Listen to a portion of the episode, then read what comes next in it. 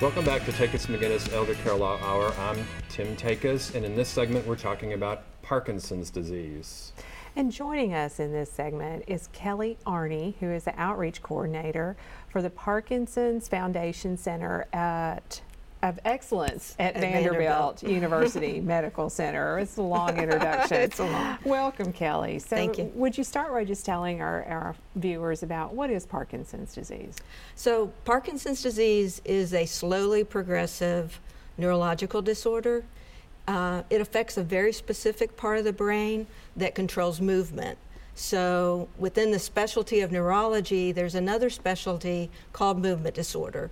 Um, because Parkinson's disease affects the dopamine producing neurons, we see uh, a decreased production. And dopamine is a neurotransmitter, a chemical in the brain, mm-hmm. um, that helps with the speed and the uh, coordination, the fluidity of movement. Mm-hmm. Um, so the someone with that specialty can uh, identify those those symptoms. So the brain produces dopamine, and then somehow Parkinson's screws that up. It screws it up. We're not exactly sure why, whether or not the cells die, but there's less dopamine available. Right, and then that affects how you walk, how you, you know, all those sorts of things in the in the long haul. Yes. Okay. Yes. Gotcha.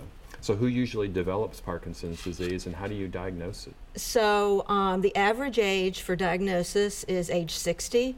About 1.5 to 2% of people over 60 will be diagnosed with Parkinson's. Mm-hmm. In fact, age is the greatest risk factor. Uh, people under 50 we call that young onset Parkinson's mm-hmm. disease. Mm-hmm. Uh, so we can see a wide range, uh, but definitely aging.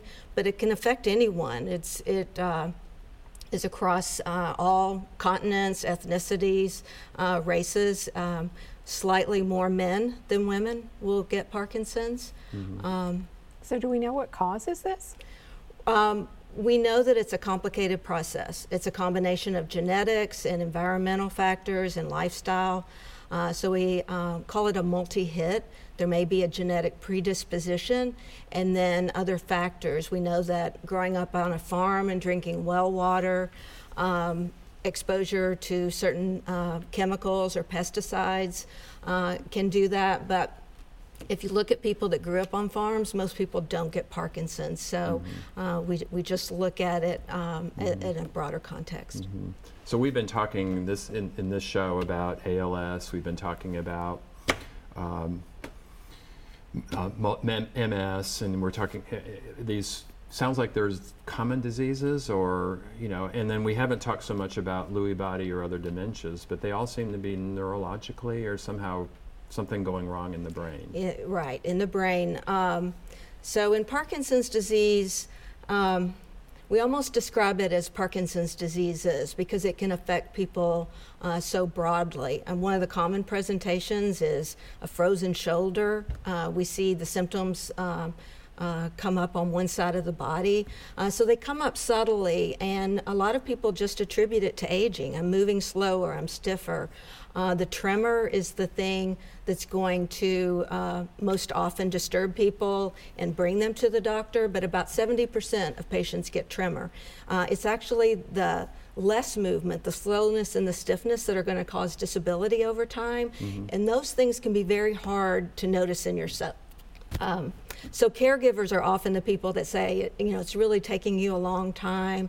Uh, but to come in with those kind of vague symptoms and get a diagnosis like Parkinson's, um, you know, can be overwhelming. And as a center of excellence, um, I'm dedicated. We have a dedicated coordinator, myself. Mm-hmm. We have a nurse practitioner. We have a nurse case manager that can give people the individual attention, help them find the right resources yeah. uh, for Parkinson's. Mm-hmm. You know, we often hear about Parkinson's dementia.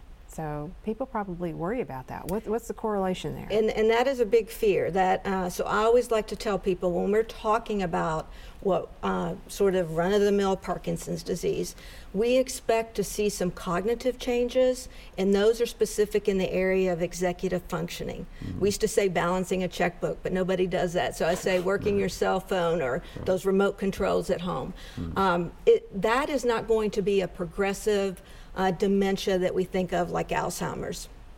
there is a type of Parkinson's, and we'll use the term Lewy body uh, disease to uh, describe that the cognitive, uh, the memory issues were one of the first symptoms. Uh, So if someone comes in with those symptoms, but they also have some tremor or slowness or stiffness, then we're going to add that. Right. So any treatments for this? Is there, Yes. first of all, is there a life expectancy issue or is this fatal? Um, so we don't have a cure, but we have great treatments. In the Okay. last 10 Great. years, Tell us about that. in the last 10 years, our treatments have, uh, our understanding of treatment has gotten uh, much better, and uh, we can replace dopamine. We know that that's what is missing in Parkinson's. And early on, getting started with dopamine replacement, we know that exercise can actually slow the progression. It works with the medicine, it helps the brain uh, process the medicine better. So um, there's a lot of hope with Parkinson's disease and, and getting to a neurologist, if you're here in Nashville, getting to a movement disorder specialist. Um, we can help you uh, set that course so that you're more aware of managing those symptoms. All right, we have about one minute left. What do you want us to know? Well, I want you to know if you have Parkinson's disease, you need to reach out. Uh, we're going to have my contact information, the Which is Park. Yep. Like Rick right It's here. on Yeah. right now, um, or the Parkinson Foundation. Uh, we have an exercise class almost every day of the week. We have free exercise Lots classes. of resources are available and plug into the, plug into your center of excellence, right? Yes. Get, get people started on that. Yes. We appreciate your time and, and your expertise on this. All like all of our guests today, they've uh, we've had great guests today. Absolutely. So Yeah. I'm Tim Takis. And I'm Barbara for, McGinnis. And, I, and for, for, for more information about the organizations and resources that we mentioned in today's episode, please go to our website, www.tn-elderlaw.com. And so be sure to tune in again next time when we explore the many issues that arise due to aging, disability, and unexpected illness.